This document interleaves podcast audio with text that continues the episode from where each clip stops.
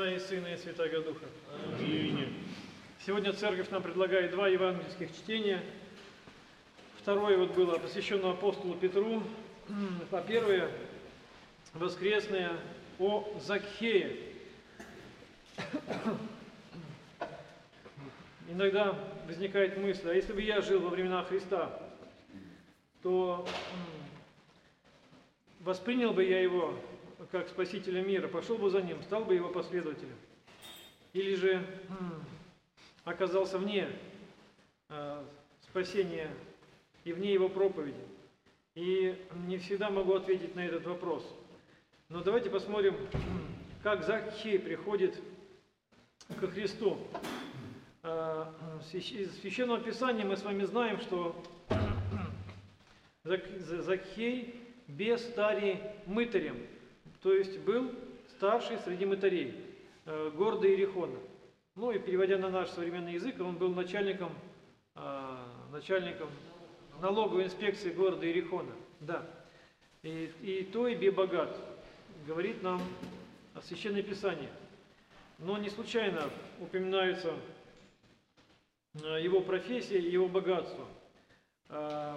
Впоследствии мы с вами узнаем, что, оказывается, богатство его было приобретено неправильным образом. Да, и еще мы знаем с вами о нем, что он бе, а, ростом малбе. Ну, в славянском тексте стоит возрастом малбе. На самом деле не возрастом, а ростом малбе. И вот Закей, слыша о Христе, зная о Христе, захотел его увидеть. Ну вот, но так как рост не позволял его, потому что всегда Христа окружали люди, то он, будучи человеком, видимо, живого ума, а, предугадал путь, которым пойдет Христос, и забежал наперед, предтек, да, и залез на ягодичину, на смоковницу. Для чего? Чтобы увидеть Христа, хотящего мимо я минуте, а, когда Христос будет мимо проходить. И вот Христос приходит на это место, видит Закхея, говорит, Закхея, подчався слези, днесь бы дому подавает мне твоем быте. То есть слезай быстро, потому что мне нужно быть у тебя сегодня в дому. Закхей обрадовался, подчався слези, быстро слез и пригласил Христа и всех, кто с ним был, на пир. Э, почему Закхей обрадовался? Ну, во-первых, потому что он хотел видеть да, Христа, о котором много слышал, но не знал еще его лично. И когда их друг другу не представляли, и когда Закхей услышал свое имя, поняв, что он разговаривает не с простым человеком, а тот, кто знает его имя, э, знает и не только его имя, но и что-то большее о нем, то он обрадовался и, конечно же, слез и устроил вот этот званый ужин вечеру, на котором возлежал Христос и его ученики. И соотечественники Закхея стали роптать и говорить, как так учитель, вот, который учит праведной жизни, вошел в дом к этому грешнику. Ага, дом грешнику. Это еще раз о чем он говорит? Подчеркивает о том, что где-то Закхей ошибался в своей жизни. И то, что богатство его было составлено неправильным образом. И дальше, по ходу пира, мы с вами слышим речь Закхея, когда он стоит и говорит, Господи, я бедным раздам половину имения. И аще кого чем обидел, возвращу четверицу. Значит, он все-таки кого-то обижал. И каким образом? Брал лишние деньги. И я кого взял лишнее, я возвращу в четыре раза больше. И у нас нет сомнения, что Закхей именно так и поступил. Потому что по преданию мы знаем, Закхей стал первым епископом города Ирихона, первым христианским епископом города Ирихона. И, и Евангелие заканчивается такой фразой. «А, «Дней спасения дома сему быть». Сегодня спасение пришло в этот день, дом.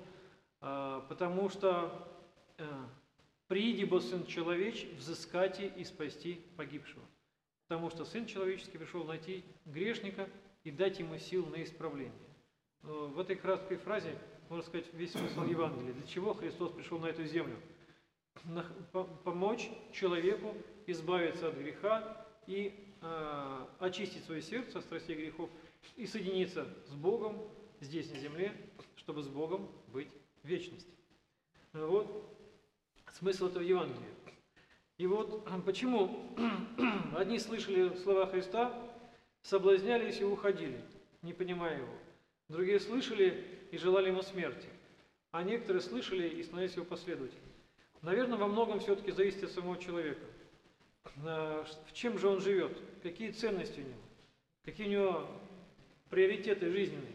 И все-таки у Закхея была, э, был, был смекалистый ум, а если он работал на этой должности и его не выгоняли, не увольняли, значит он как-то мог э, так обыграть дело, что мог работать на своей должности, да, но при этом душа его все равно была живая.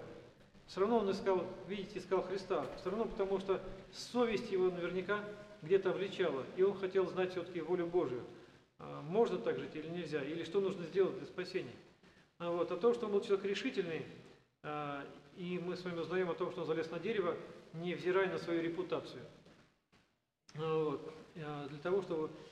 А это о чем говорит? О том, что для того, чтобы а, увидеть все-таки Бога и промысел Божий, нужно оторваться, от земного. Ну, нужно подняться от земли, от, а, того, что тебя притягивает и тянет к этой земле. Пристрастия всякие земные, а, увлечения земные. Нужно подняться от них, возвыситься. И тогда можно а, встретиться взглядом со Христом. Ну а дальше, а дальше уже твоя внутренняя работа. Э, Тебе позвали, и ты откликнулся. Подч- Закхея подчався слези. Вот, и он не стал раздумывать, не стал обговариваться, а принял Христа в свой дом с радостью. А, И слова Христа были как бальзам на его израненную больную душу. А Вот, потому что он, мы слышим слова, его слова покаяния, слова исправления. Бедным раздам половину имения, если кого обидел, возвращу четверицу. И мы знаем, что действительно так и было. А Вот, э, вот этот пример поиска, поиска Бога, э, желание быть с Богом здесь на земле, мы понимаем, что и только грех мешает человеку быть на земле, э, с Богом соединиться, только грех. Поборешь грех, будешь с Богом. Будешь предаваться греху, не увидишь Бога ни в этой жизни, ни в вечности. Поэтому единственный путь встретиться со Христом – это все-таки встать на путь очищения своей души. Но без Бога никто это сделать не может. Если Христос придет в твою душу, если Христос тебе поможет, а, то будет желаемый результат. Но решение и первый шаг всегда за тобой. Христос никогда не навязывается, но и не отказывается в помощи. Поэтому твоя жизнь, твоя борьба, твое спасение в твоих руках. Аминь.